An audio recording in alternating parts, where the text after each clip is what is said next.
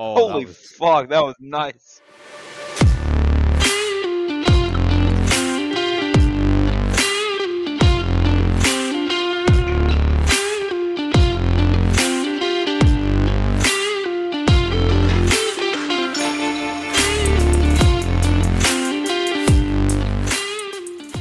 What do you guys usually use for recording and stuff like that? I'd have to ask Dave, mate. He, we just show up for the free food and the freaking banter. Uh, that's all good. That's all good. I mean, I guess that's one um, good thing you guys have about uh, how you record things is you're all there and stuff like that. Whereas we're international, so we're trying to get time zones mixed, uh, matching up, and you know that kind of fun stuff. Yeah, yeah, it, it really helps because we uh, just bounce off each other a lot better that way. Mm. Oh, I bet. And no, no connection issues, especially for the uh, Canadians in our group. Their uh, their internet is always the ones that drop out. so it's freaking moose. Yeah, yeah. oh, and then and then when we had um, Val on in the early days, so we got a New Zealand time zone, a German time zone, a Canadian, an East East Canadian time zone, and then Garrison was in California at the time, so then you got a West American time zone, and then Ezra was a Central one. It literally took us a minimum of three days during the week to try and figure out when we're recording that matches up with everyone. Yeah, oh, it would have been a freaking shit. nightmare, mate. Oh, oh it was. it was diabolical, and we're constantly going. we had a full-on spreadsheet that we all had access to, and we just had okay, uh, this day. Just fill out what times of your day you're available, and then wherever green lines up with the majority of us, that's when we're going to do it. It was, God, it's giving me flashbacks. It was oh, your own PTSD.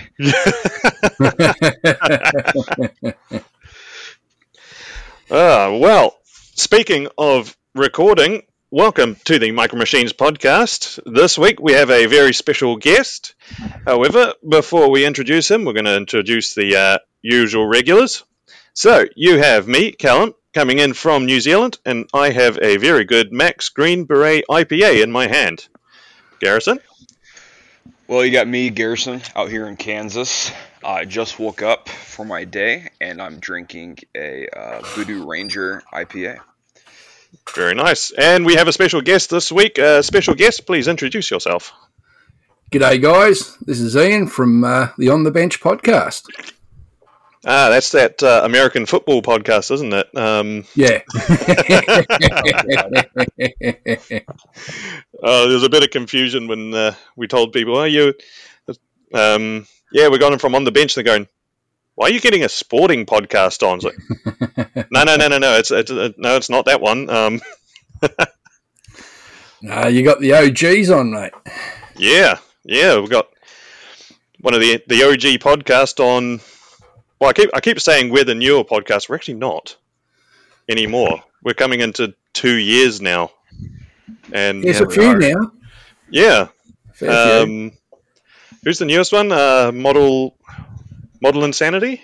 I think so. Yeah, yeah. Model Insanity. Yeah.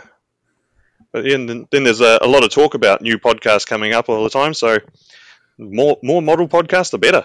Yeah, that's opinion. it. Yeah. Well, it's been a long time. When we started, what 2017, and wow. there was none. Yeah. Oh man, that was right before the pandemic and all that.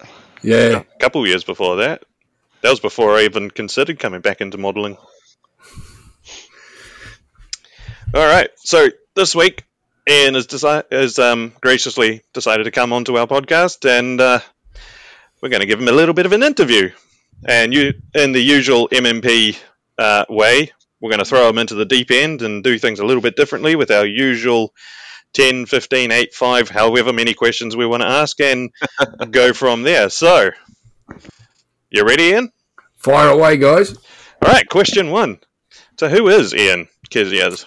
What is Ian? Ian? Guys, well, why don't you tell us a little bit about uh, yourself? Because you've been in the old modelling uh, hobby for quite a while now. Yeah, uh, 48 years I've been modelling for.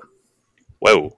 Um, started off at the uh, nice little bright age of seven when uh, I think I went over to a, a relative's place for the first time and uh, saw this guy was an avid modeler, and that totally piqued my interest.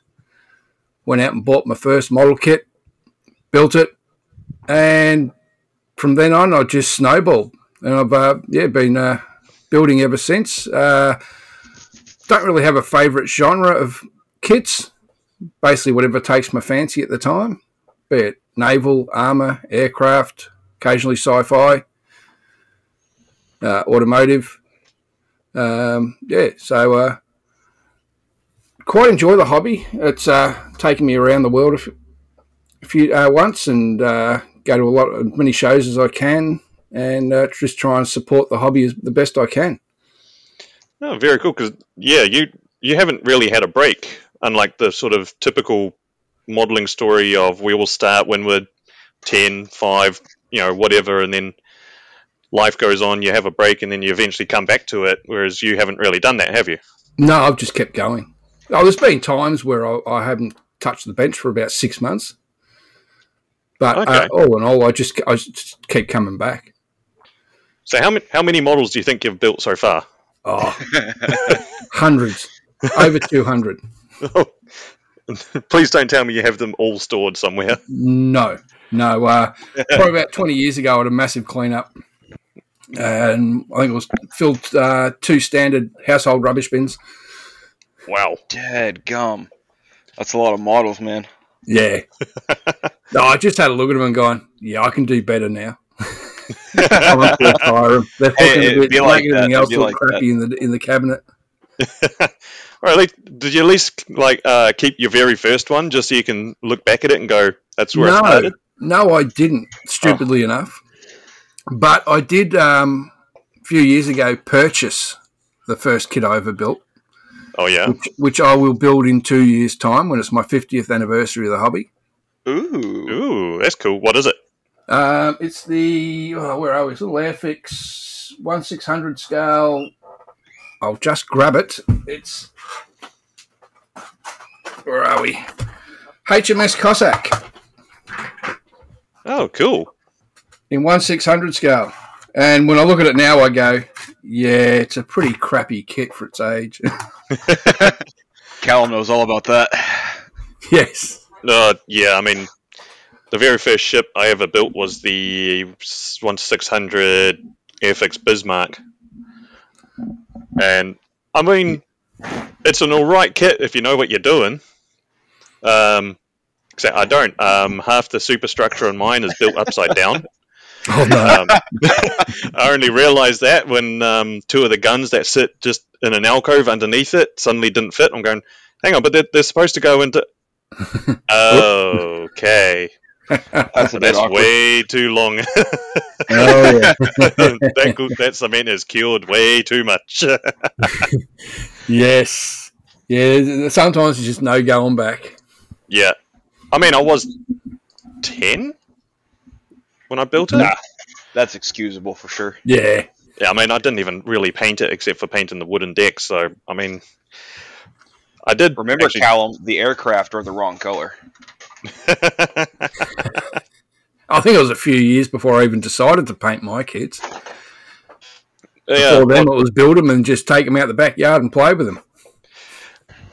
Well, I, I, I, I tried to do that. I remember doing that with the my very first one. I still have it. It's a, I think it was an Airfix Hurricane. I only say I think it's an Airfix because my dad is British, so that's probably the only brand he knew. Um, but yeah, I wanted to play with it. Boy, was I told I wasn't allowed to. A lot of words. Oh. A lot of colorful words, eh? oh yeah. ah, all right. So you've kind of half answered this question already, but we're going to ask it anyway. Mhm. What is your favorite modeling subjects? Is there a subject you haven't tried yet and are curious about? Um, I mean, being over how many years? Actually, I 48 haven't. years. the only really subject I haven't really touched, to my knowledge, is real real space. Oh yeah. Um, I've done sci-fi, I've done fantasy, Second World War, First World War, um, modern. I did went through a stage where I did all modern modern aircraft, um, but Yeah, like I said, it, it- real space, but that's just one genre in modelling that hasn't really piqued my interest as yet. Um, Yeah. At the at the moment now, my main interests are First World War armored cars. Good on Yeah. you. Yeah, Callum with that one. Oh yeah, Yeah, we've already and, spoken and about I'm that. and, and I'm pretty keen on doing as much as I can with the Pacific campaign. Yes, my man. That's it. the We're gonna love unloved, the the unloved part of the hobby. oh, I know, right? We literally discussed that the last episode too. That was We that was had a like good a ten minute conversation about how it's underrepresented. Um, not in the aircraft. The aircraft side is the only one that actually does it somewhat justice. But ground and figures, just like Yeah. figures especially, you, the, you you want to add figures to stuff, but there's just nothing there. Yeah, For oh, I Pacific. totally agree. And, and what you can get your hands on is so stupidly expensive. Oh yeah, or just shit. or shit, yeah.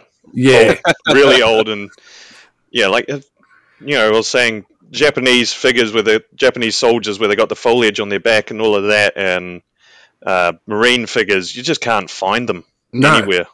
no, no. I, I'm, I've been lucky. I've found a few here and there, but not not half, not even an a twentieth of what you can get out there for the uh, European campaign. Which, I which is really odd. wonder why that that is the case. I mean, I know Tamiya is not going to do too much with it because it's. I mean, it's Japan. But like, why like Takom or, or Masterbox or you know all those other places haven't really went and ran with it the little bit that they have. I mean, because considering how much of like say the US love scale modeling, and the Pacific War was an American, is you know, like the American War Yep. of World War Two, you'd think there'd be way more like call for it. You know, it'd be like something that should be very popular over in the states. Yes. No Callum, Normandy. Only if you're an army boy. Army boy.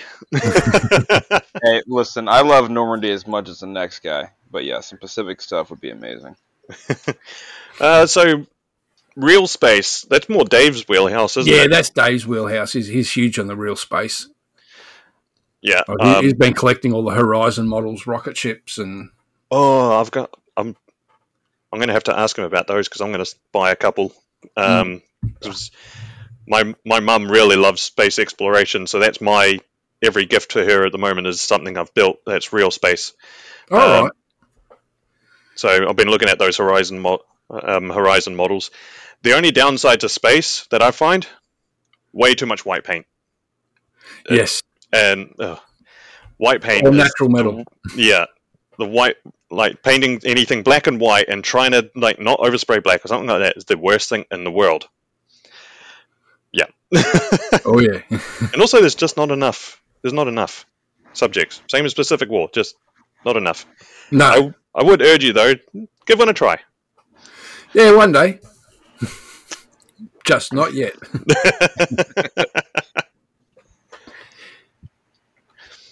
Well, we were talking about ships uh, just before with that um, very first one you built and all of that, and we spoke about uh, this one, the Ah. uh, Fujimi Shokaku.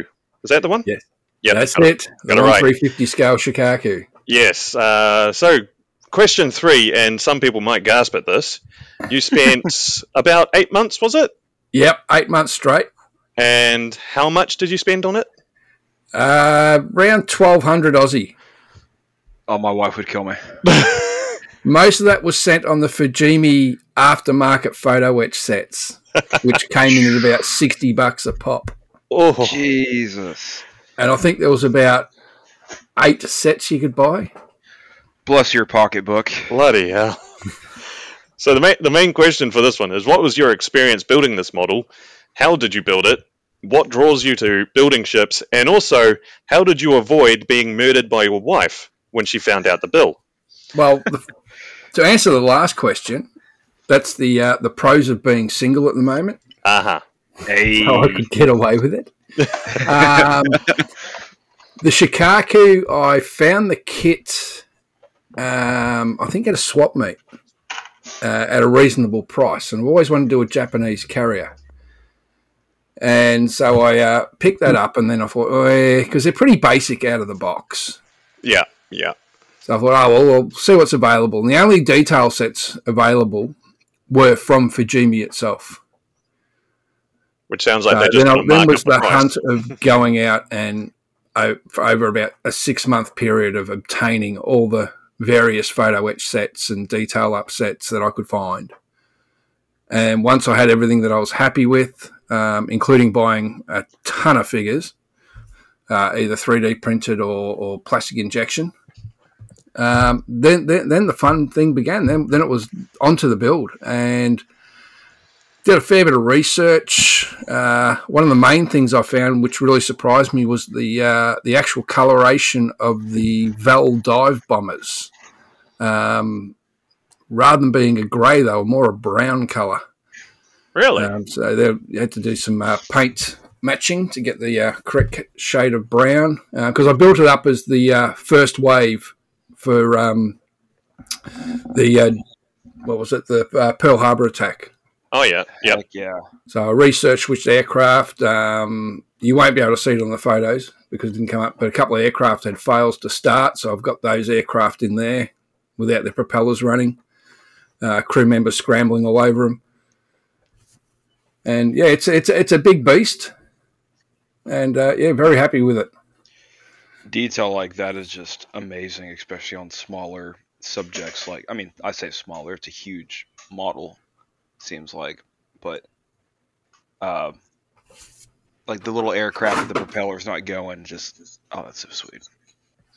Yeah, and I mean, you see in the photos here in the bottom right that teeny, teeny, bitty little twenty millimeter. Is that was that made up of like separate parts? Yeah, I think there's about six or seven parts in that. Oh my god. Oh God. And uh, but that's actually for me uh, USS England build that one. Ah, okay. Which is still same scale. Yep, one three fifty. Yep. Oh dear. Yeah, the, I think it was um, the triple AA mounts. That was probably about close to twenty pieces in those. Bloody hell. How how long would one of those take to build up? Um, first one about an hour, um, but then once you got the first one under the belt and you know what you're dealing with, uh, I could usually knock one over in about twenty minutes. Ah, okay. Okay. So what draws you into building ships? Because um, I've seen your collection of say submarines, Yeah. and you've built more submarines than I have models. What what draws you towards that sort of subject? Um, the history, the history of the, uh, especially the Pacific War, the, the history of the uh, ship battles and, and logistics and so forth has really drawn me into it. And as we discussed earlier, it's highly underrated. Uh, you just don't see many of these things built anymore. Hmm.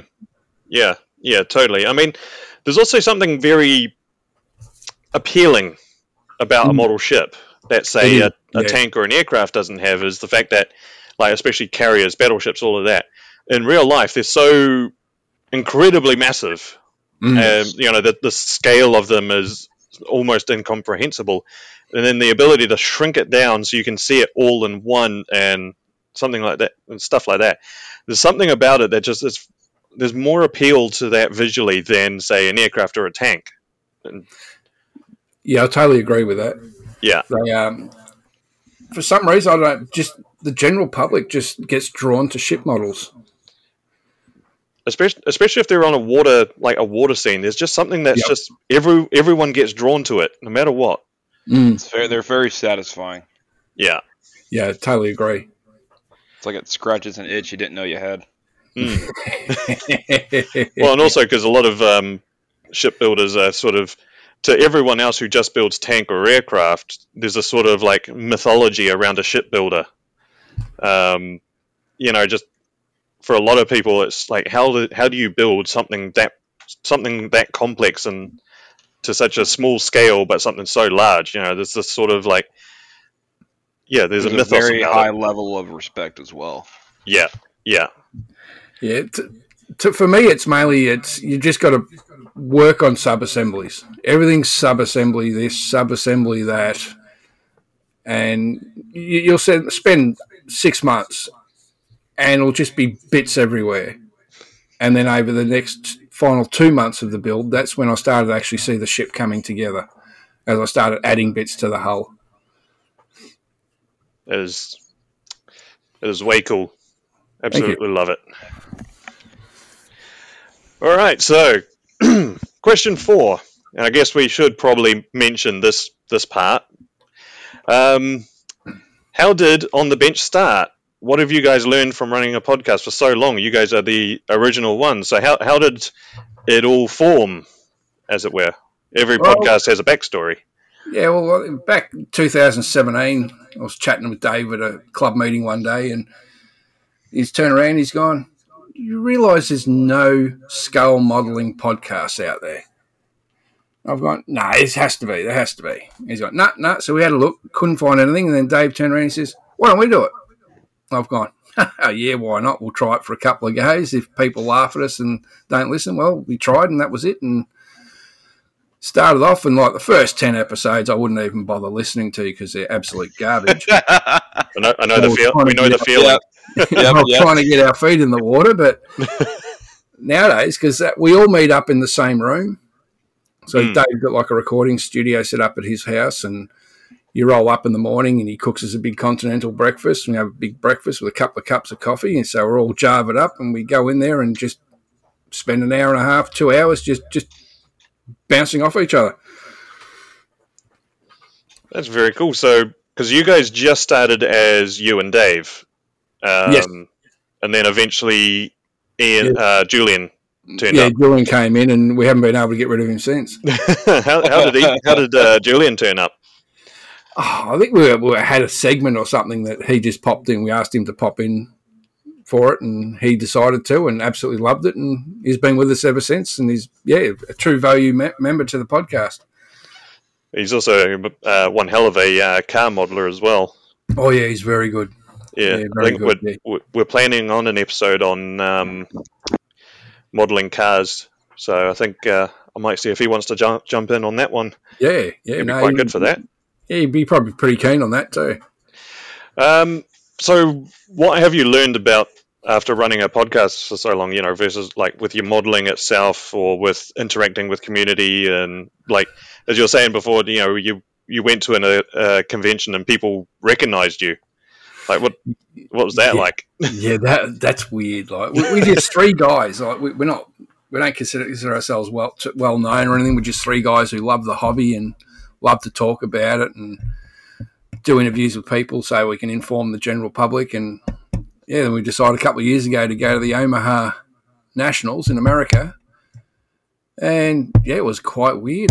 People asking me for autographs and wanting to take selfies, and yeah, it's just this is just a whole new world for me. I that was a bit strange. Well, especially going from say like Australia to a different country and having people recognize you must be weird. Oh, it was. It was just bizarre. You, you could you couldn't walk five meters without someone going, "Oh, you those Aussies," and that's it. You're gone for the next hour just chatting to this one person. And it was brilliant, absolutely brilliant. Had the best time of my life. Oh, that's that's so cool. Cause I was, yeah, I was listening to you guys after that and discussing that um, Omaha, and yeah, was, the minute I, I listened to you guys talk about it, I was just like, right, I've got to get myself over there and see for myself and all Oh, of that. I was planning on going this year, but mm, finances uh, not letting me. yeah. We'll I. I know Da- Dave's going this year, Oh, that lucky bastard. um, but I couldn't. Like you, I just couldn't couldn't afford it this year. So maybe in the next year or two, I might pop around again, catch up with all our friends over there.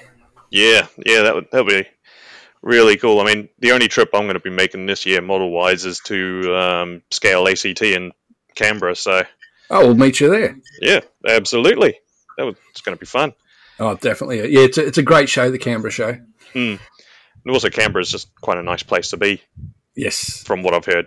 it is. Yeah, it's quite good. Good eateries, some good museums. Oh yeah, it's got the uh, was it Australian? War Memorial. Yep, that's the one. Yeah, Been dying to go there. I've heard, Yeah. seen a lot of good things about it, and I've also got a, quite a bit of family who lives in Canberra as well. So two birds, one stone sort of thing for me. Perfect. Yeah. Perfect. And, and you got to try and get to um, the Mitchell Wing at Treloar. which is the um, it's like the storage facility for the Australian War Memorial, Oh yeah. and they've got over seventy thousand different artifacts there. Holy crap! Whoa. Yeah,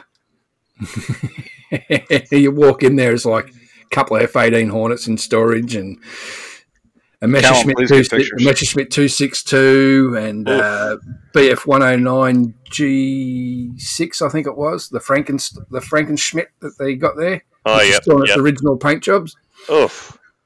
How the hell did Australia acquire all of that? Uh, Don't worry about it. if, it wasn't, if it wasn't nailed down, we took it home with us. Winners get trophies. You hear? That's it. All right, so question five, and this one should be a good one. So, Mhm. seeing as you have been a modeler for much longer than us, um, quite a lot longer than us, what are, in your opinion, the best and worst changes you've seen in the hobby? You've seen in the hobby.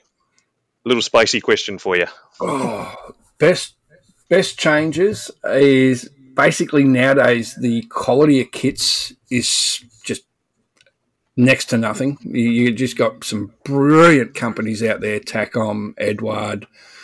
Um, we had Wingnut Wings, and now we got Kotare. Uh, Tamiya, Tamiya's just really jumping crazy good stuff at the moment, uh, which we didn't have when I first started. You, you had Matchbox, Airfix, Frog, early Monogram, and like, like I've got to admit the Monogram 48 scale kits still, to my in my opinion, are, are great kits, but they're showing their age. Yeah, Um, now we've got 3D printing, we've got paints, all different styles and types of paints you can use. Whereas before then, you had your Humbrol tins or Revell tins. Um, you had stringy glue, uh, which you don't, well, no one uses anymore. is that the, the old uh, Humbrol poly? Yeah, you know, you, you take the cap off and Yeah. you run around the house and just have one big string following you around. I, still, I still have the smell of that stuff embedded in my mind from when oh, I Oh, was. yeah, it never leaves, does it? No. Oh, God, no. See, if if you stuck through all of that for the hobby, you you know you love the hobby. That's right. You are a dedicated man. yeah. Yeah, I remember years ago doing my very first photo etch set, and that for me was a massive game changer. It's like, oh, I can replace these bits that are really crappy detail and have something that looks semi like the real thing. Yeah. Uh, unless it's the uh, stainless steel one. Or Oh, the, yeah, yeah. Don't get me started on Dragon photo etch. Garbage, in my opinion. that was the that was the only reason I didn't get that um, ME one six three or one six two for the forty eight and forty eight. The minute you mentioned that photo etch, I've come across it and not happening. nah, nah, you stay away from that stuff. It's garbage.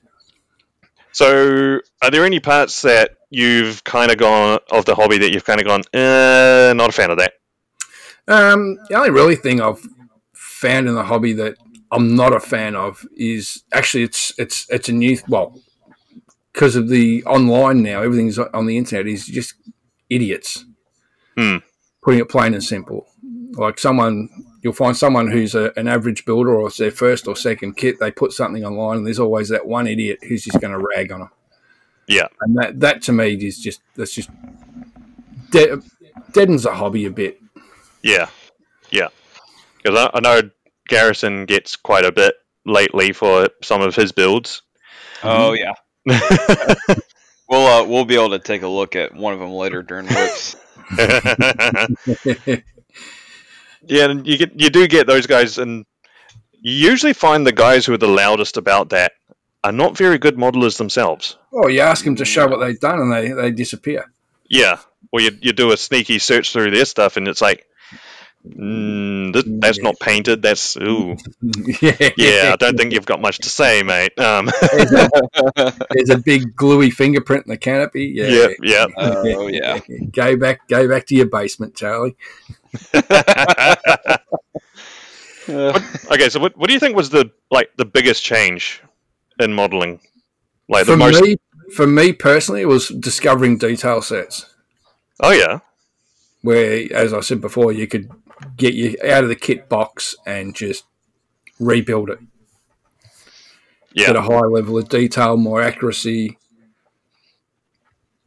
Oh, very cool. Yeah, Yeah, yeah, because um, like there has been a lot of leaps and bounds, like very recently as well within modeling. So Oh. it's almost unrecognizable uh, since you know since say you've started it.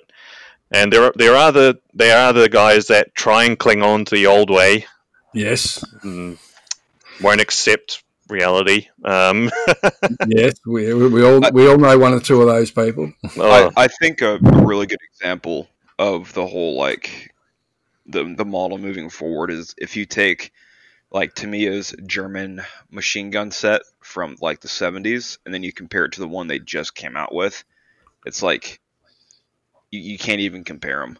No, The molding No. is just so beautifully done on the new ones. yeah, yeah. I mean, Tamiya really picked up their uh, figure game oh, have Um, they ever? They, Yeah. they definitely have.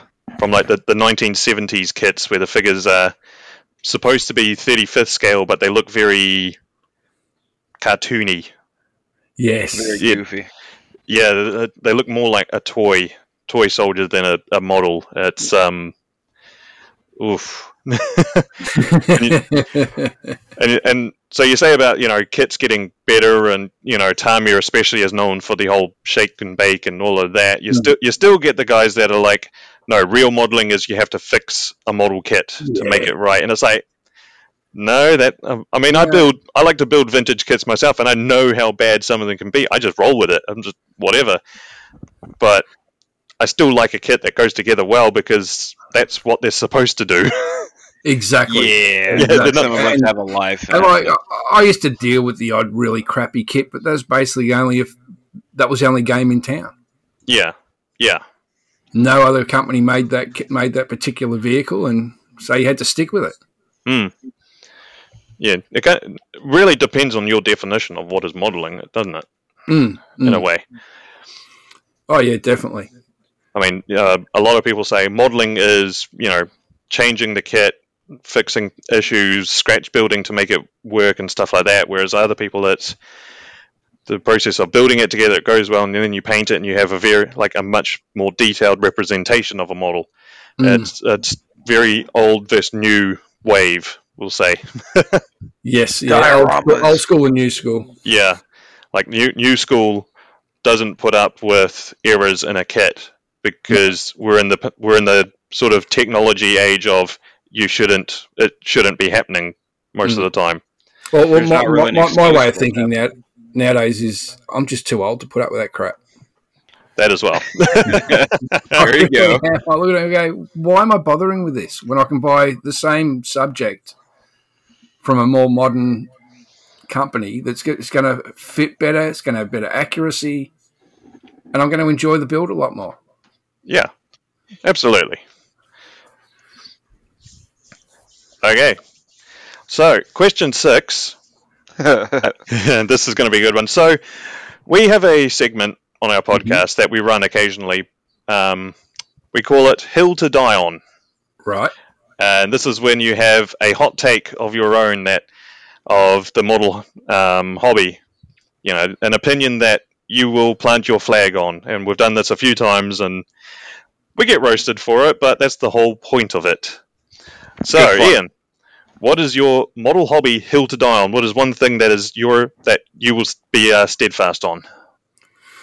Myself, um, with my own modelling, or, or, or what I believe should be a general.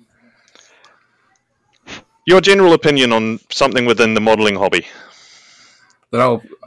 Well, everyone has their own thing. Yeah. right? that's the one thing, and and my thing to die on is people who gatekeep, and that is one thing that just gives me the irrits in the most major way. Like nowadays, you got the younger kids are getting into Gundam and all that sort of gear, and you get this, these old timers around my age, and they go, "Oh, that's just garbage. They're just playing with toys." No, they're building a model. Mm. Get over it. Yeah, absolutely. I mean, I mean, So- Gundam kits are incredible. Yeah. Ba- the stuff Bandai do. I mean, how how do you injection mold a part that's on a sprue that you clip it off and it bends? It's got a hinge Yeah. in it. Like how, Yeah. how how does that work? Yeah. I still don't know. no, no. And like for example, like, Gundam's not my genre of building. Yeah. but I really appreciate the workmanship that people put in it. Oh, Hmm. for sure. Yeah, especially when they repaint them and they've just got like all these different colors. And there's one thing that a lot of armor guys, especially, miss out on is painting with different colors. Yeah, You know, apart from Dunkelgelb, grey, green, and brown. yes, exactly. Yeah, yeah. Now you can And go don't reds and tan. purples and all sorts of crazy colours. Hmm. Well, that was. Yep, go Garrison. I was just gonna say the the occasional United Nations build with the white. I, I will never do that. Very, very rare to see that done. Oh, that- yeah. that's like that's because it's like real space stuff. It's um white is not your friend. No, white and yellow. Yeah, yeah, the the, the two worst colors in the world. Oh, totally agree. totally agree, mate. No, that that's yeah, but that, that, that's my thing to die and like get rid of gatekeepers. Let everyone have their go. absolutely that is a. We we support you on that hill. We will support you on that one because uh, we Yeah. you do see it quite a bit, and it's like, okay, you want to build, you know, you're building a model. You want, I don't know, people get this weird bug up them, bug up them about if you're going to build something, it has to be absolutely hundred percent right. Mm. It's like no, it doesn't. You can do whatever you want with it, but they just don't understand that aspect of it. Yeah, And it comes down to what is your definition of modeling? that's Um, right. Yeah, like some people go crazy about getting the exact right shade. Like you, you see it all every day online. The big argument with the German grey. Oh, What is Oh, the right God. shade of German grey? Well, who freaking knows? mm. Who cares? exactly. Well, I like to point out if someone's saying that argument, it's like, well, it depends on which factory it came out of because they usually just used, especially late war, they kind of just used whatever they had. That's right. You know, if it looked grey, yeah, that will do. Yeah. And when they were in the field, what they cut the paint with? Whatever they have. Diesel, petrol. Oh, Did God. they apply it with a gun? Did they apply it with a mop? Did they apply it with a rag? Yeah, I mean, it's nothing's one size fits all for every model. So Exactly. It's to me, it's whatever the builder is comfortable with. Yeah. If you're happy with what you've done, good. yeah, That's all that absolutely. matters. Very true. Okay, question seven. If you could have any subject or vehicle brought out as a model kit that hasn't been, what would it be, and whom would it be your brand preference for that kit? It Could be anything in the world that isn't out, isn't as a kit. What Well, here's one yeah, thing I know exactly. One I've been harping on for the fa- past few years. No one makes a 148 scale Japanese Jake float plane. Really? Nope. And they were talking about the most prevalent prevalent float plane the, the Japanese used during the Second World War, and you cannot buy a 48 scale kit of it. Hmm. That is It's uh, yeah, really interesting. I'm surprised Tamiya hasn't jumped on Mm. that. And for, for the brand, either Tamiya or Eduard. Let's see. I'm just having a look at. Oh, that's the. That's the Jake. Hmm. It kind of. It's like the sort of the Japanese version of the German Arado. Correct. Yes. Have you um have you seen uh, Rex's hangar? I think he did a uh, video on the Jake. Yeah, I may have. That was... I may have. I, I watched a lot of videos, but they all blend in after a few years. okay. So that's the one that you want uh, brought out. What do you think is the most overrepresented uh, vehicle in modeling? Jeez, overrepresented. But then that's a, that's a funny thing because the reason I overrepresented is because people want them. They wouldn't be built. They wouldn't be manufacturing them if people didn't want them. Like Yeah. you always hear the thing, oh, not another 109, or not another Tiger tank, or not another Sherman. Well, they made tens of thousands of these things. Everyone loves building them. So w- when it comes to overrepresented, I really don't think there's anything. It's it's what the people want. Yeah, I mean, it's like a lot of people say. I mean, I'm on camp. We want more of the lesser known stuff, but at the same time, yeah, it's like you do need to update kits as well. Oh, true. You know, you can't have like a zillion tigers but made from the seventies. So I know. you know, you especially if they're like the Tamiya seventies ones or something Mm. like that. You know, it's they're all right, but you know, so I do I do you get you also need to update update kits and all of that, and that's how people end up with stashes because the they've bought a whole bunch of stuff years and years and years ago, and then the brand new one comes out. They're not going to build the old stuff, No. you know. No, then, so- they got my, then they got the problem I come up with is uh, I now got to offload about twelve kits. I can make room for the new the new branded stuff. Ah, first world problems. uh, Yeah. I know, right? Well, all, all you do is you offload all the old vintage stuff onto suckers like me who will happily build them. Yeah, yeah. like when, when, when Eduard brings out the P40B slash C, like I'll be offloading all my Airfix ones. Well, there you go. What was that? I think someone's just joined Uh, on the old Discord. Oh, it's Clint. Ah, it's Clint. Hang on. We'll get him in on the. Uh, Yeah, Clint. Uh, Clint also works night shift, so our schedules are a little wonky. that's why we can get the Americans on it this time. They're Yep. always awake. Uh, hello, gentlemen. Hey, Yeah. Clint. You're just a little bit late, but you know that's all fine.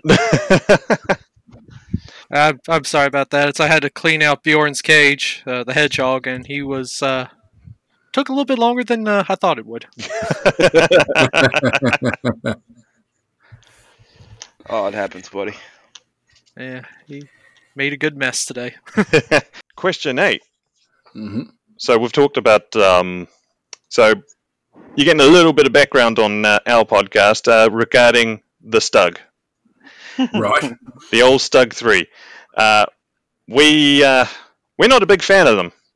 We don't, you know, Really? Yeah, speak for yourself. except for Clint, but you know we all make mistakes. Um, And Don. I don't. I don't hate them. They're just a bit, yeah. Uh, so the Stug is a controversial, uh, hated tank on this podcast. What are your thoughts on it, as in as a real life vehicle or a model subject? Well, I've actually built one. I mean, Um, who hasn't, to be honest? yes. or who hasn't got Um, one in the stash? I mean, I'm a hypocrite because I've got one. I, I honestly I don't mind them. I don't mind the old Stug. I've always um, liked the Stug since the days of playing the old um, close combat computer game. We used to be able to uh, field a Stug, and I always found that yeah, that's a tough little vehicle. That I'll I'll have to build that one day. I mean, yeah, I could get crucified. Some of them look good, some of them not so good. But we we have this whole thing on our podcast of we had we did an episode Archer, you know, the the British Archer tank destroyer versus Yes. the Stug, and that's when we had eight people on arguing for about an hour over this. Friendly arguing, by the way. Yes, Yeah, we'll slight say, disagreement. yeah, slight disagreement, and that was um, it only took me twelve hours to edit that. Uh, But no, per- personally, I, I don't mind. I don't mind them as a subject. They're an interesting vehicle. They were uh, well used. They made a fair few of them, and the uh, the general foot slogger in the German uh, Wehrmacht they absolutely loved them. they did, they definitely did get better. I mean, I still like the uh, the short. I will say I like the short barrel, um, Yep. close support ones. I do like those. Those one, those ones are the nicer ones. The yeah.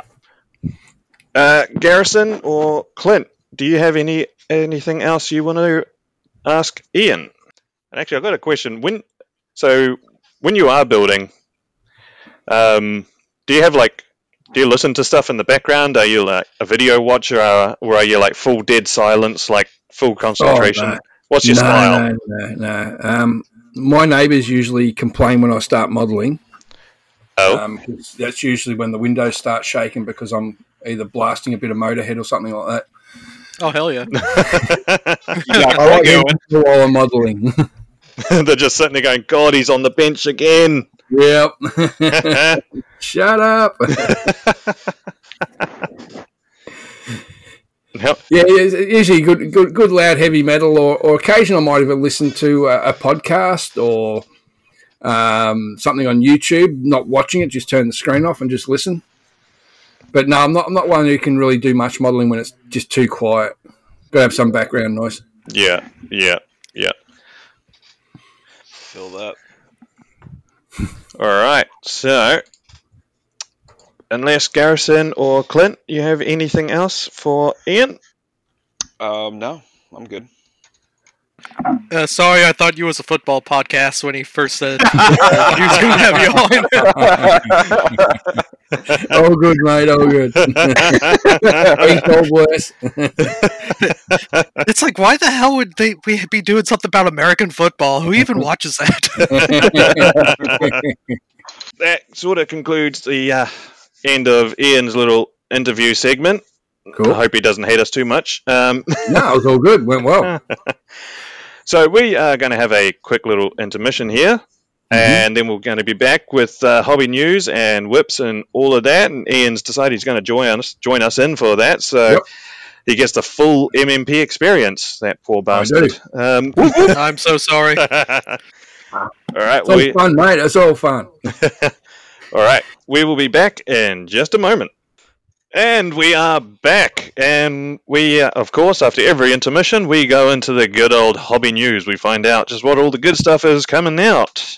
And uh, this one, the the next slide is not for Garrison, but it is for Clint. Hey, From- hey, hey, hey. Oh, and they're 135th. Oh, I ain't gonna lie, those look fucking good. oh, From yes. from Border Yes. Model in 35th scale, they are they are releasing a Stug 3, but it is the Stu 42 Ausf G, which is basically a Stug 3 with a 105mm cannon in it, and also an Oh. SD KFZ 251-1 Ausf D, which is why Clint is now currently changing his pants. We all Uh, know how of much he loves it. Both of them. Yeah, Uh, the- I, I these quite are- like. I, I think we need another intermission. I, I will. Now, are these also just Dragon uh, reboxes, though? I hope not. Nah. I know the Das Werk one is just a Dragon rebox. Yeah, I think I think Border are their own stuff, aren't they? Don't do Yeah. reboxing, do they? I have no idea. Yeah, I've, I've already I'll got I've already got thirteen in me in me stash, so I don't need any more. Stugs yeah, or two no, five ones? um, the two five ones. Nah, it's not enough. You need a few more. You Oh yeah, there's like 22 different official variants and Yeah. hundreds of uh, unofficial. you should uh you should hide your address because Clint will come out there and steal your kits. it's a fair travel. Worth it. Worth it. I mean, the I'd say the main SDKF, the t- main two five one I want is the uh, the drilling one, the you know the uh, triple mount yeah, fifteen millimeter. Yeah, yeah, Those ones. yeah. I've Those got the dragon boxing of that one. oh, nice. Yeah, uh, my, my favourite's always the uh, twenty-two. Where's the uh, twenty two? Clint, which one's that? uh, uh, see, I don't know off the top of my head. It's the one. Is, is that the one with the Pak forty-three on it? I think so. Was it? The anti-tank one. Yeah. With the with the, gi- the with the uh, long seventy five barrel on it. Yes. Yes. Oh, that was the 21. Yeah, whatever. Yeah. It's the Oh, twenty yeah. something, but yeah, Yeah, those those ones 20. are cool. Yeah. from Arma Hobby in 72nd scale, we are getting an F6C Mustang. The uh, the F6 is uh, the French uh, Mustang, so we have a very nice French livery on it. There's a new edition, and well, you can't really go wrong with Arma Hobby. I mean, they they were runners up in the uh, 2023 MMP um, brand of the year, so It's a lovely kit. it does look good. It, uh, I built the one a few years ago for the Musaru Cup. Oh, the um, the uh, the B variant was it? Yes. Yes, they look good. Ah, it's a stunning kit. It really is. Like, I think there's close to about 20 decals just for the interior. Whoo! Jesus, Wow. that was Yeah. seventy second, wasn't it? Exactly. Yeah. It, it, it's Oh, got a God. cockpit. It's got a cockpit that will put most 148 and 32nd scale kits to shame. Oh, bloody hell! Jeez. They're proud of that one. Shit. Oh yeah. I It's do. I do remember you saying that you, there is a, it is a bit of a uh, bastard to put together, though, if you don't follow the instructions exactly. Oh, it is. Yeah, you, you, you've really got to follow the instructions to the T. And I think that was a, that was every podcast that was making it. That was like, oh, yeah, we screwed up this bit. No, the only, the only thing they could really do was basically fix up their wheels. I find the, the wheel, the tire, the tire tread pattern on everyone that did the Musaru, the um, it was off. Mm. No, the rules for the, that year was you had to like it had to be like almost like correct, wasn't it? No. Yeah. Yeah. Yeah, no, no aftermarket or anything. It had to be built out of the box. It doesn't help when the out of the box has got a mistake in it. Yeah, you got to like sand down. Yeah, you have to sand down one whole side of the um, the tread and then rescribe it in so it matches. oh, Oh oh god. god! Yeah. Did you do? Not do? a fun job. Did you do that? Yeah. Oh god! Sorry.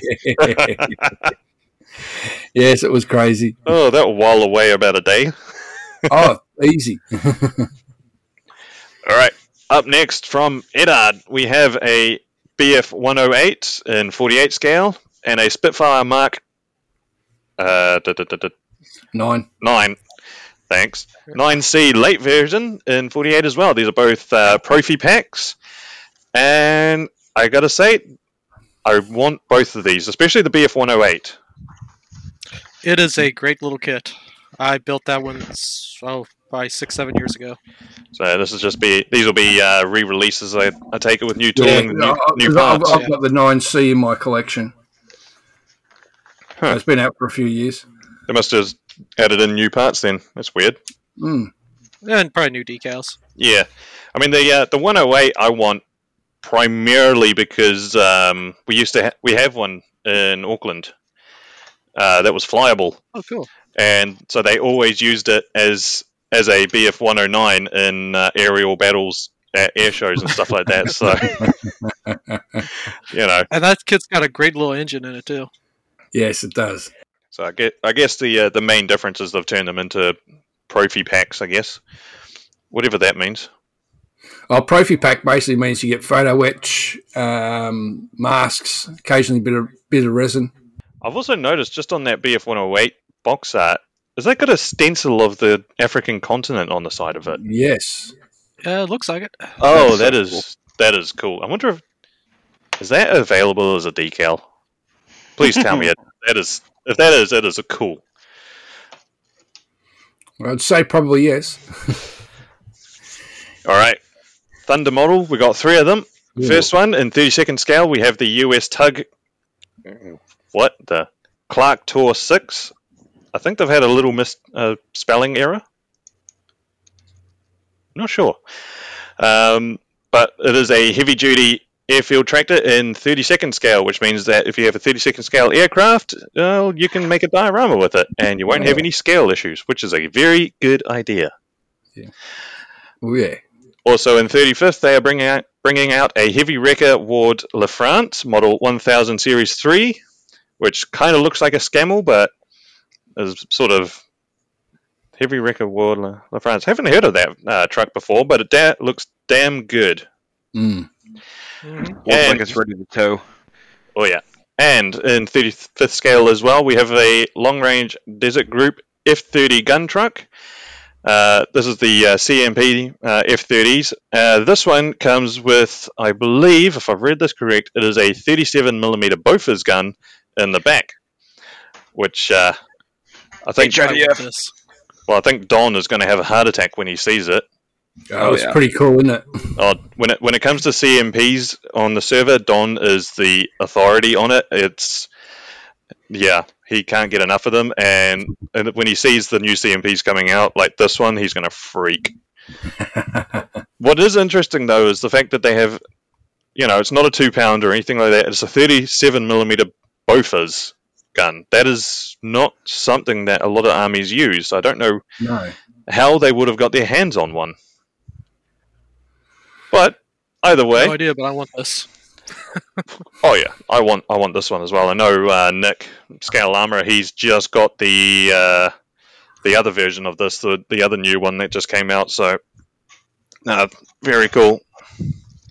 And of course, it's in a Qantas scheme, so you, you know it's got me going, getting a little bit warm Oh, under the collar. So, Yep. Uh, anyone ever built a Thunder model kit? uh, nope. No. Um, I've got one in the stash. Oh, what have you got? I got? haven't built it yet. Um, I've got the Scammell. Oh, nice. Yeah, the uh, recovery va- va- variant. Oh, that's the best version.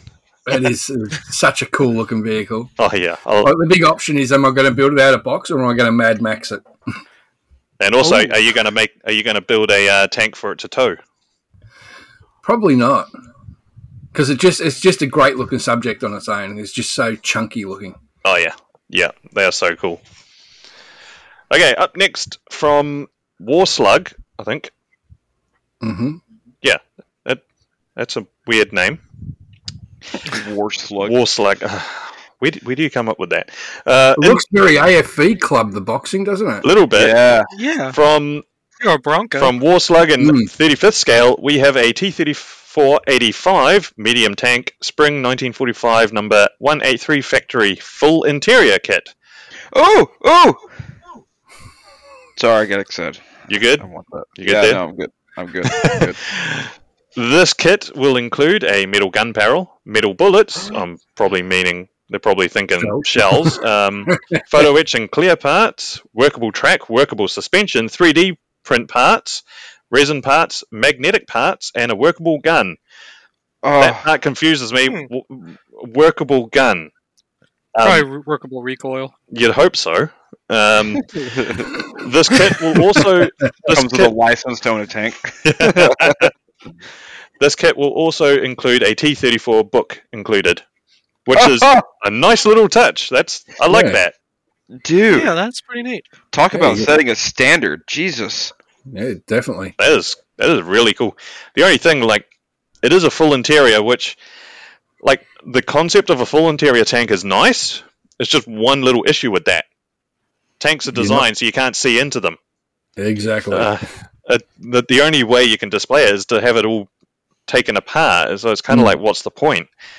It, Um, it could be cool to have it like where like part of it got blown up or something, so you can actually see on the inside, or there's like crew coming out or something. Yeah. Yeah. Or you'd have it as a diorama where they've taken the turret off and it's suspended on a crane or something like Oh, that. yep.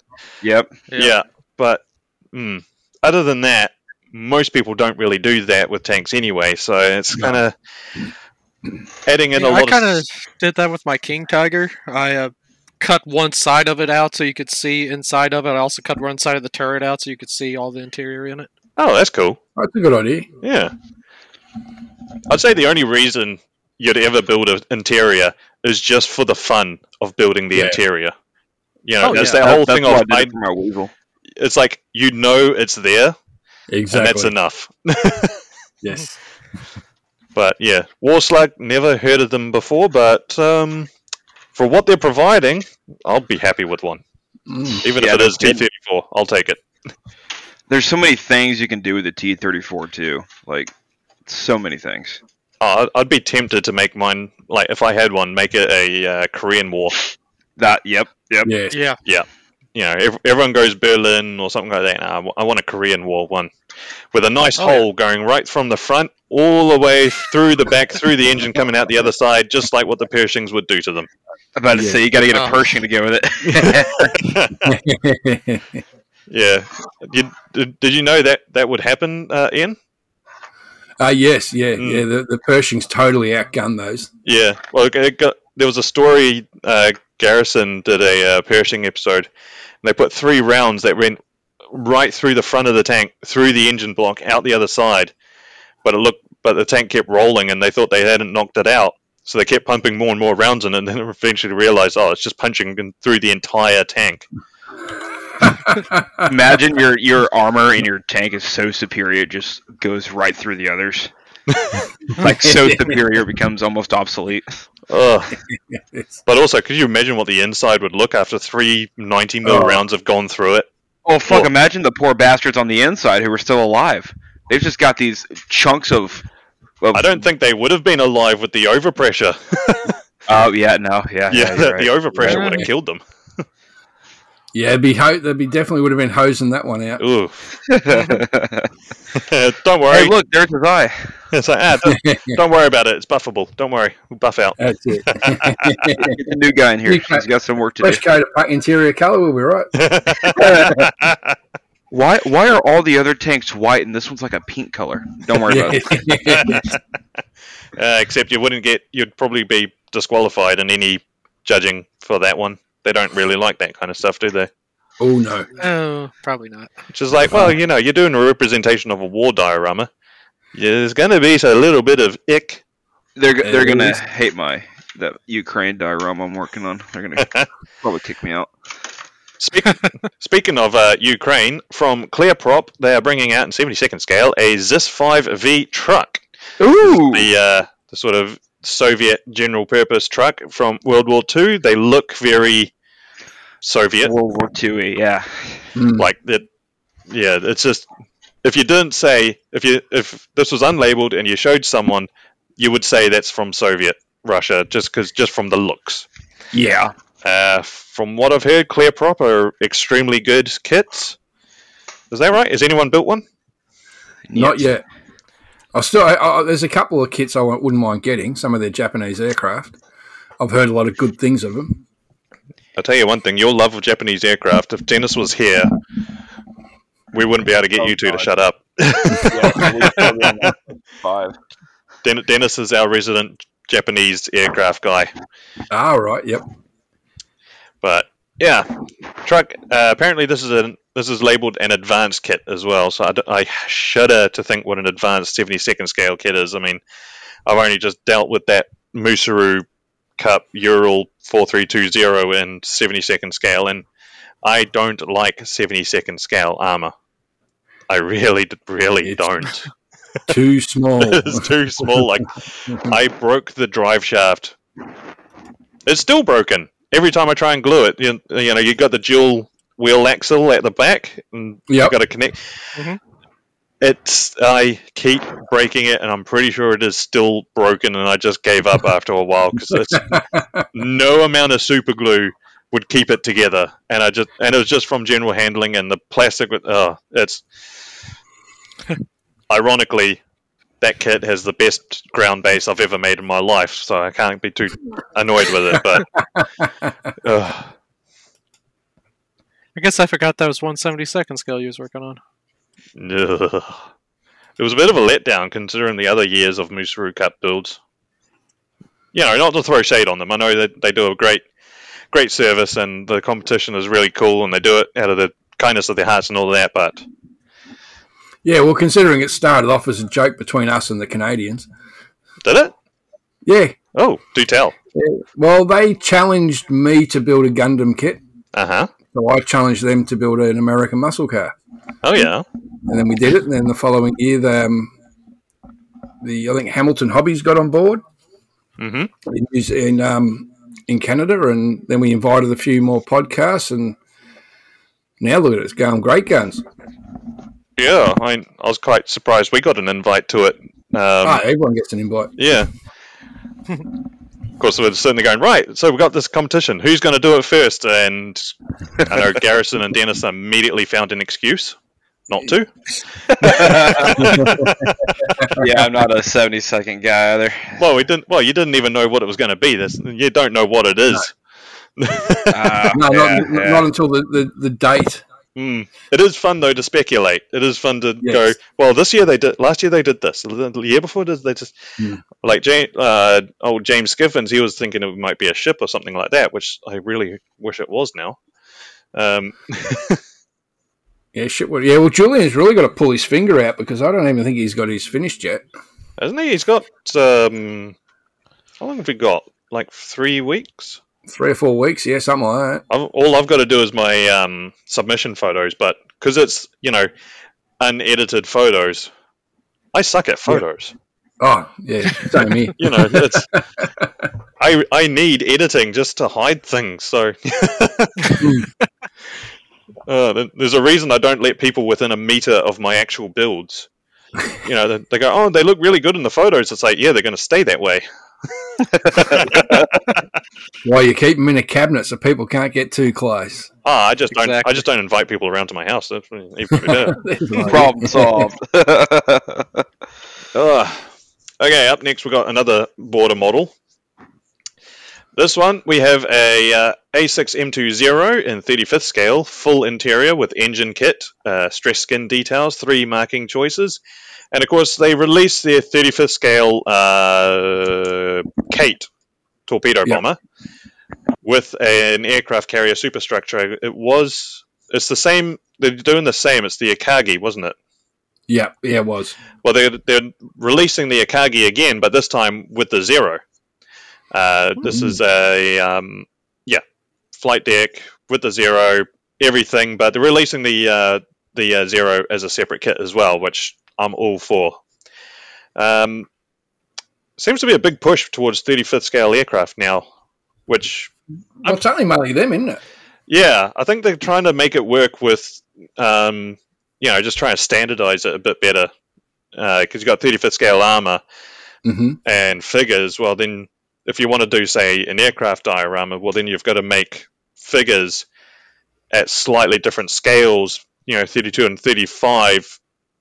If you look at them from a distance, they'll look the same, but if you put one side by side, you, it's noticeable enough. Yes. Um, Mhm. so I think I think one of the things is they might just be pushing just so you can have that make life a little bit easier on people, but also so you can make those sort of dioramas of 35th scale aircraft with a 35th scale figure, um, vehicle, all of that. Mm. I'm I'm all for it. I'm all for it. So, yeah, and then I'd love to try one of these as well. The oh, actually, that's the other thing I was going to say. I'm loving the fact that they're doing just a section of a large scale thing like a carrier superstructure. Yes. Um, I think that's one thing that a, a few companies might want to look into is just getting something that, um, like say, Takom were doing with their uh, ship turrets and stuff like that. Getting something, just exploding it into a slightly bigger, so you can get hyper detail it and make it look cool, but not having to build the other five meters worth of aircraft carrier. Um, Yes. Mhm. You know, something that, say, the uh, the Bofors octuple uh, pom pom that the British have, something like that in 35th scale would be amazing. I'd love to have that, or Oh, even definitely. Say they've done turrets of ships. Well, what about turrets of aircraft? Because those can be Hmm. very complicated and detailed things. You get, say, the dorsal turret of an aircraft of from a bomber, or the the uh, the American ball turret, or something like that, and high, and you can like enlarge the scale and hyper detail it. I think something like that would be really cool. Yeah, That I would fully be. agree. Yeah. I said Eduard used to make. Uh, I think it was one sixteenth scale, um, or maybe it was larger than that, or no, it was one sixth scale uh, instrument panels. Really? Yes. Yeah. Oh, And uh, and Eshi, remember Eshi used to do the F one hundred four and the F sixteen cockpit. oh, that is awesome. I'm gonna. I need to find that. That is cool. Hmm. But I think, I think that's one way that model companies can pivot and uh, still keep things interesting. Well, one of the ones I found really ridiculous, in my opinion, was the companies that were bringing out like a single tank track. Yeah. Yeah, Oh my That's- god, yes. Really? Why? Mm.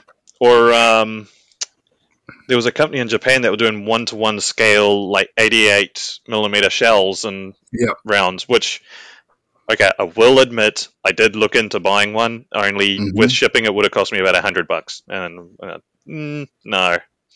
Plus, something that size would probably would have been the same amount in paint to, Yeah. to paint it. I mean, an 88 shell is quite large. and, and to and to actually get it painted well enough that it doesn't look like a model kit. Because of that Mhm. scale, you want it to make it look as real as possible. Yeah, that's and that's just going to be a ship fight. Mm. put, it plain, put it easily. Yeah. They try to make plastic actually look like brass in that scale Yeah. or steel. Oh, Yeah. Good luck. at that point, Yeah. it would be easy and cheaper just to get a uh, a piece of brass tubing and just mill it. You know. Yeah, it would be. oh, definitely. All right. Up next, from the large scale to the small scale, from Trumpeter, we have an M1134 Stryker anti tank guided missile system in Fuck 72nd scale, as well as an A6E Intruder in 72nd scale as well. Both of these I am very happy about, although the Intruder even more, just because the Intruder is a very, very, very, very cool aircraft. Yes. Oh yeah. But the uh, so the Stryker looks it has a lot of detail in them for seventy second scale, which still won't get me to build it, but it's it's nice. But yeah, not I'm not sure how good trumpeter aircraft are. I've only built one trumpeter kit in my life. Um, it was alright. Yeah, it depends. Depends if it was a A, B, or C team that done it. Oh, do they ha- do they have that? Oh yeah, they do. Yeah, you don't want a kit done by their C team. And Shocking. let me guess, they don't tell you. No, You No, find yeah. you, you find out You, you only find out halfway through the build. You get what you get. Exactly. Because I, I built their um, VK 30 30.01H prototype heavy tank. That was really that was a really good kit actually. And then I've also got their SU 152 uh, early version, and that's got a like and that's got stuff like a metal gun barrel and stuff like that. So it must be yeah. must be Oh, good. sweet. So I got a BR-52 uh, locomotive uh, in the stash that I've just been staring at for years now. Only trumpeter kit. Okay, and lastly, from Hobby Boss. On the left here, this one is for Garrison. We have a German Panzerträgerwagen, Panzerträgerwagen, whatever, in 72nd scale, and is basically a train transport uh, truck, and it comes with a Panzer 38T. Mm. Garrison. Yeah, I'm just kind of contemplating how the fuck that 38T is like sitting inside of the little train carrier. Like I'm It's a- looking at it, it looks like a Higgins boat, but on a train track. It pretty much is. I bet, yeah. So that's in 72nd scale. Um, I thought the 38T part would get Garrison going, knowing how much he I'm loves, just, loves I'm just too confused. I just, my mind right now is trying to, yeah. Well, that didn't take much. and also in 35th scale, we have a Chinese Army Type 15 light tank. Um, Take my money. Do you want it? uh, actually, looks very good. Um, and also, so the uh, German Panzer, oh, fuck, Panzertragenwagen, goddamn German, will be retailing for about 63 USD. And the Chinese Army Type 15 light tank will be retailing at about 115 bald eagles. Oh, shit. Ooh, Take, take of my money. money. Take it. They're proud of that one. yeah, that is a. Oof, that is a lot of a lot of money. I mean, it is. I was looking at the sprues and all that. It is a very highly detailed kit, but oh, Ugh. 115. Hobby Boss, though? 115? I mean, uh, uh, how good is Hobby Boss for their armor? Uh, Yeah, pretty I average. mean, I built their Pershing and it wasn't a bad kit in my opinion. Went together well. Okay, so I've heard, I've heard a lot of bad things about aircraft and ships. Like their ships are like trumpeter ones, but less detailed. Yes. hmm but they but they're like i mean it did raise my suspicions when i saw a um, uss arizona in 1 350th scale and it was retailing for about mm, $20 Mm. Yeah. yeah clearly it's not it's not not popular is it yeah. I'll be uh, definitely having second thoughts if it was that cheap. Ugh, yeah What's the quality going to be like? it's like well it looks like a boat Yeah. It's like the 222 I'm working on right now. It's a Hobby Boss, and just found out that it's actually the rebox of the old uh, TriStar kit, Oh. Which was uh, excellent kit for the time, and really still is. Still better than the Tamiya. really I just find TriStar Oh, yeah. very over engineered. over engineered Great- for what the. Great little kit. Oh yeah. Yeah, like I've got um oh was it a yeah, I'm trying to remember what it was. It's a Marder. And the gearbox at the front must have about thirty pieces. Jeez. Oh yeah.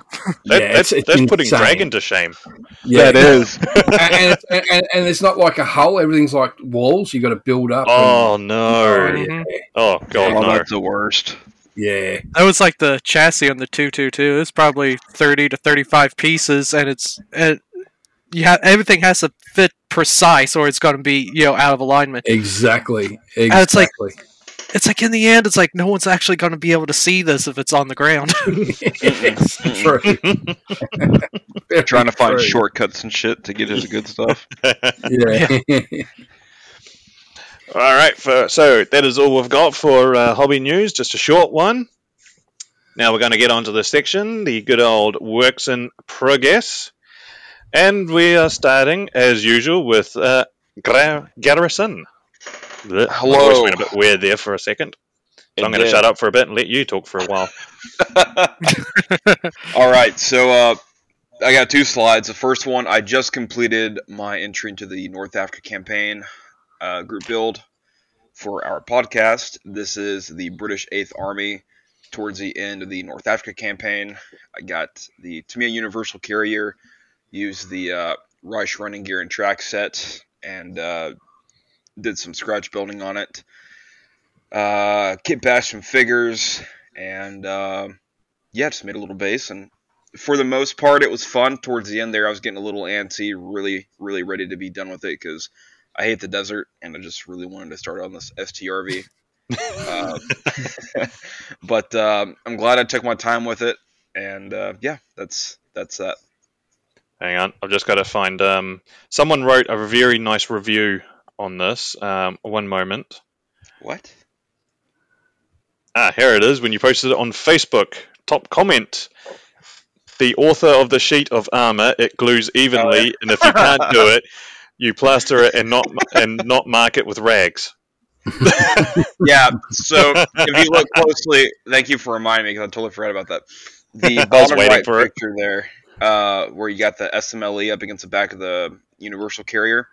There's a tarp, a brown tarp, kind of flown in the wind, and just below that, there's like just a little segment where it didn't get filled all the way, and it's like so itty bitty. And out of the like 80 pictures I posted to Facebook, this guy finds that picture and commented that, and then the dude he doesn't post in the group. I'm the only one he's recently commented on, and I looked at his Facebook page and his models. Not to be that guy, but he ragged on my shit. You know, respect goes both Mm. ways. His shit looks like a five year old painted it. So, Definitely. Well, yeah, That's usually the case with those guys. Yeah. Well, and also Oh, for some- sure. something like that, like because the uh, the universal carrier is bolted on um, plates, and there are photos where you see joins like that do start getting gaps where the bolts and stuff start getting loose. You know, see, they're not- it's accurate. You know, they're not sealed. They're not. A, they're not welded or anything. They're bolted on. No. They start getting a bit loose and loose, and they start making gaps. But that that's why, you know, they're bolted. That's what happens. It's a moving object. Yeah. it. I also like to point out um, Garrison did paint one of these fig- figures, and he does look like a hybrid of Charlie Chaplin, Chaplin and Hitler. Uh, I noticed that that's, that's, the, that's the one you did have a photo of it, and that's the one that's not on here. Um, just like to point that out. The Eugene. I thought he looks one? more like Eugene Sledge. Yeah, yeah. It's, it's that spinner guy there with the Sten gun uh, and the cigarette in his mouth. he, he he looks like Hitler. Yeah, more like Eugene. I didn't know he went undercover. How about the corporal with the mustache? Yeah, like. So he he talks a bit funny. Uh, and then uh, right now I've been working on uh, since yesterday started the STRV by Trumpeter. Uh, really fun little kit so far. Uh, I'm about halfway done being, with it being built.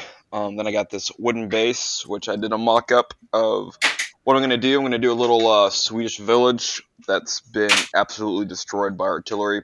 It's going to be like a little cafe and storefront with like an apartment on top of the store. So It's going to be fairly destroyed with a little trench running through the uh, the buildings. And the STRV is going to be going by with a uh, Russian conscript anti tank team sitting inside the trench waiting for the STRV to leave. Cool. And how, how's your other uh, your Ukraine dio going? Uh, it, I'm waiting for that one guy, the guy who made the bottom. He's a captain in the Air Force, so he's quite busy at the moment between moving and uh, flying to like I don't know, fucking Africa and, and Japan in like three days. Uh, so at the moment, I'm just waiting until I can get the top piece covered or the top piece for the base because I don't want to start on the base and then have to drive like 30 miles to his house in the bed of my truck and the base get ruined. So as of right now, I have everything on hold uh, until I can get that top piece done. But once the top piece is done, I'll finish whatever project I'm working on and start back on the Ukraine dio. Oh yeah, because how, how big is the space again? Um, it's three and a half feet by two feet. Jeez. that's right. Yeah, Garrison's Oh, doing. actually, yeah. Let me take a picture of it real quick because it's it's fairly freaking large. And I've already done a BMP2 and a Humvee as well as a couple figures for it. How, how many figures were you doing in total? Like forty? Yeah, yeah, there's a lot. Jesus, you might you might be finished by next year. well, if if uh, if I can actually get the get the base done, uh, or or the top cover for the base, it the base itself might take me maybe I don't know two three weeks to do, because it's it's a fucking tree line with fields on opposite sides and trenches that's obliterated by artillery. Like it, it won't be too difficult. It's fairly straightforward terrain to do. It's just getting all of the figures done, which honestly won't be bad because a lot of the guys I'm doing are multi-cam or that Ukrainian camouflage, so not, Okay. not too terrible. But I sent a picture in a podcast planning uh, of the base right now with the box of figures and the and the couple vehicles there. Okay. Very cool. It's definitely gonna. gonna take you. You bring a three Okay. foot base to a model show, you're definitely gonna get some attention on it. Oh, for sure. And then they're gonna look closer and see like there's a dude being carried off without a leg, and there's dead guys. Like Yeah, and then you'll be disqualified immediately. then, yeah. Then I'll have a rant. You- Clint will send me have a rant about fucking the reality of war and how it's sad to hide it. But, you know, then I'll be drunk. It's definitely taken you a lot longer than the you know three days that this war it's actually took. I know, right? All right. All right. I'm up Mm. next. So this is my Yes. current build, my uh, 1 to 700 Tamiya USS Hornet. I've just realized I'm doing a lot of Pacific War themed lately because I got this, which is, you know, of course, I'm doing the uh, Doolittle raid with the uh, B25s. Um, then we'll be starting on the next group build, which is spoiler, but we'll get into that a bit later on, maybe maybe in a different episode. Um, yeah, I'm just making a lot of Pacific War theme stuff right now, which I don't mind at all. Is a good thing. Yep, Absolutely. hey, Callum. Yo. The uh, the aircraft are the wrong color. Go sit on a cactus. I'm in Kansas, bitch. No longer in Cali. Can't do that. I, I don't. I don't know. I mean, it, it looks olive drab to me. Uh, I've already had comments online of, oh, it's, it's like, yeah, it's the wrong shade. It's like, no kidding, it's bare plastic. But Oh, yeah, I was just giving him shit from the comments the other day. I immediately had someone messaging me on um, Instagram, like a f he was writing paragraphs of what color blue because they blue varnish the tops of the decks and what it should be and all of that. And I pointed out, yeah, yeah, it's just bare plastic. And he just went, yeah, yeah, yeah. That's why I'm, you know, I'm just like, you know, telling this you now, to you to you now, it's like great. It's like, Guess Never asked. fuckwit? I don't care. Yeah. so you you jumped the gun on that one because whatever.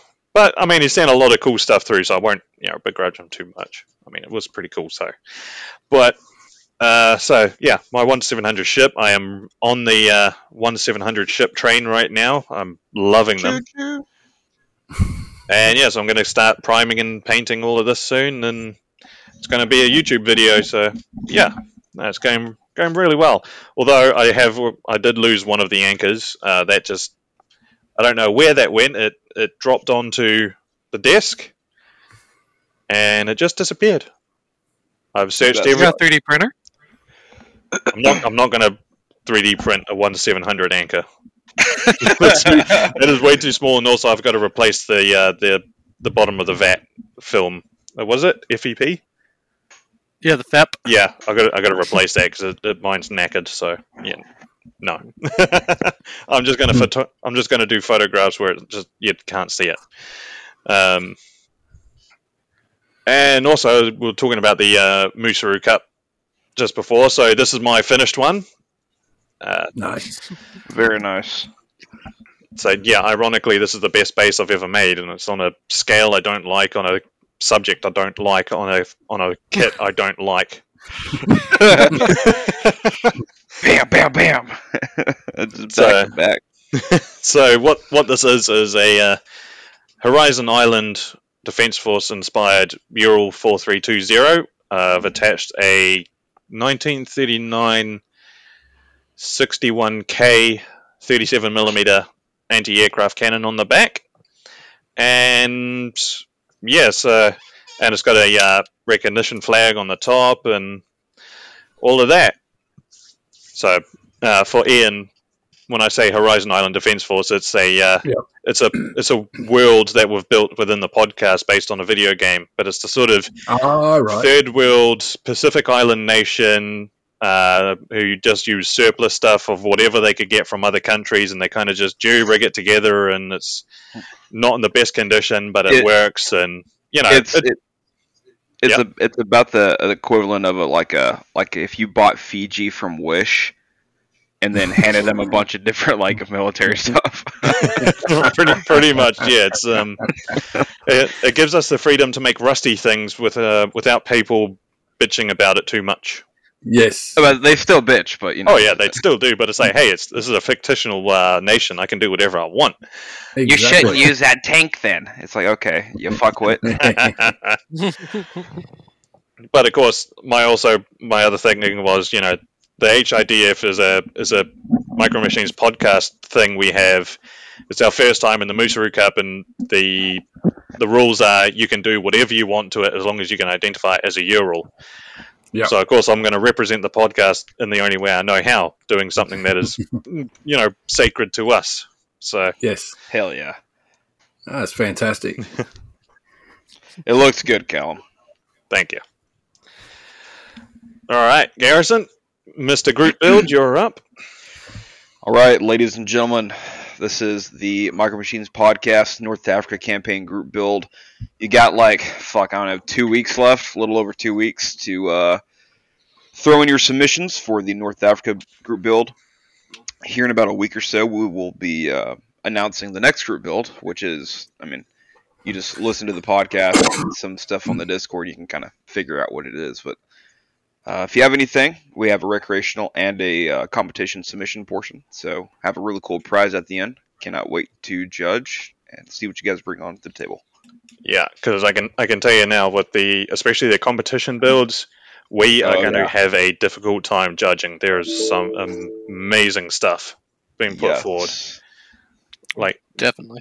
You know, you got Martin's bloody jumping the cliff, SAS Jeep. Uh, you got Nick's um, CMP fuel truck and um, Mikhail's, is it, yeah, Mikhail's, um, you know, Italian tank with a cut up German tank and all of that. So, yeah, this is going to be diorama this stunning. this is going to be difficult as hell to judge, and I can't wait for it. So, yeah, Yep. so get your submissions in, even if you've been even if you haven't known about the group build and you sort of fit within the time frame, go for it, see what happens. So yeah, so this group build group build will be coming to an end. So the next one will be group build number five. Yeah. Mm, uh, six, I think. Uh-huh. Yeah, six. Holy shit! Yeah. Hmm, how time flies. right? Jeez, yeah. But yeah, so so yeah, group build number six will be coming up very soon. So you'll have another chance for prizes and all that. And we will be announcing the topic very soon. And I mean, you could probably, if you listen to this episode hard enough, you can probably guess what it's gonna be. But we won't say it directly. But if you've been listening, you can probably guarantee, figure out what it's going to be. And uh, I've know been uh, Ian knows what the subject is, and uh, Yep. he sounded pretty interested in it. Um, here, here, here's a hint. Super Thank five. Antarctica.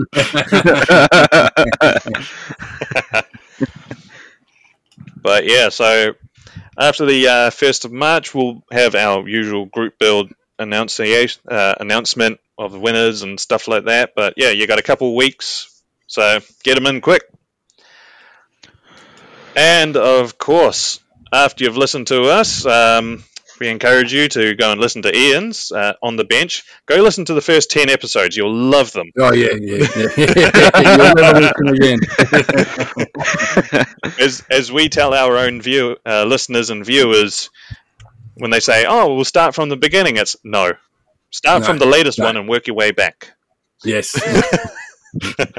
and once you get to, I was gonna say, what what number are you on now? What what episode is this? uh, fifty nine. Yeah, so start on number sixty or seventy, and Yeah, yeah, just- yeah. go- Wait, give it about another year or so. We might have figured our shit out. No guarantees, but so yeah. After this, go watch, go listen to on the bench. You guys are up to episode. How many episodes? have- 180 something.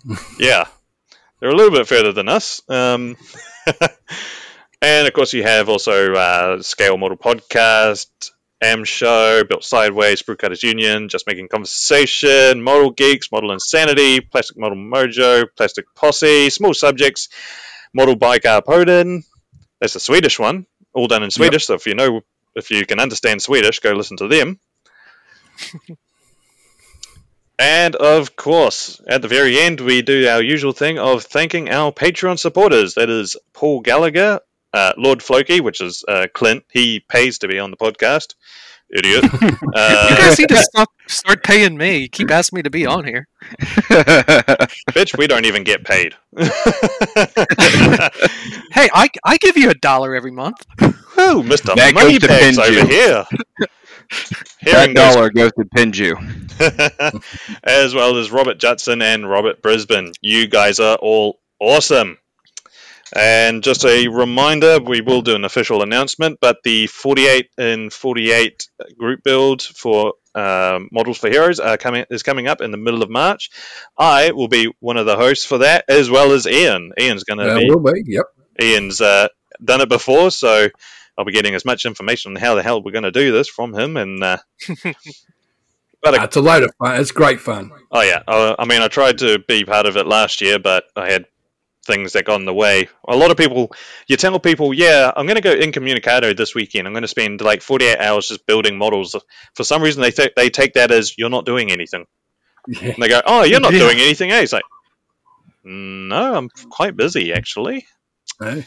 Yes, but we're going to do an announcement, uh, an official one later on. But uh, it'd be good to uh, we've done, we'll put it on the uh, Facebook page. You guys can find out all about it. Join us. Having a, an MMP community um, turnout would be good. I mean, we'll be getting Garrison, Dennis, and probably Clint on during the live streams if uh, that's all right with Ian and the others. Fine with me, mate. Sounds good. Heck yeah. And last, the last thing we have to say for this episode is a big, absolute big thanks to Ian from the On the, On the Bench podcast for joining us this week. Um, hopefully, hopefully this doesn't damage your reputation too much. Um, if your I viewership bet- drops because after this episode, we we apologize in We advance. take no responsibility. I really enjoyed myself. Thanks for having me on, guys. Really, really had a good time. Absolutely, mate. We'll uh, definitely look at getting you on for another time. See if, for a uh, a regular episode where if there's a, any any vehicle from uh, first, second, whatever whatever world war, any vehicle you want to talk about, and your friend normal friends have stopped listening to you, you are more than welcome to come onto our podcast and you can go for it as long as you want. That's our style here. If you've got something you're passionate and you want to talk about, and it's you want to relate it back to modeling and all that, you are absolutely welcome to come on and talk to your heart's content about it. Sounds great. All right. So the last thing for us to say is, if you are still listening and or watching to this episode of the Micro Machines podcast, we thank you from the bottom of our hearts. We will see you next week, where we'll talk about I don't know something else. Something Alright. Dennis comes up with. Oh yes, it's Dennis. Dennis. He's finally going to turn back up on the uh, the podcast. He's had a bit of a See. He's been a bit MIA for the first part of the year, but um, we'll make sure he makes up for that. All right. Until then, we'll see you guys later. Deuces, fellas. Bye.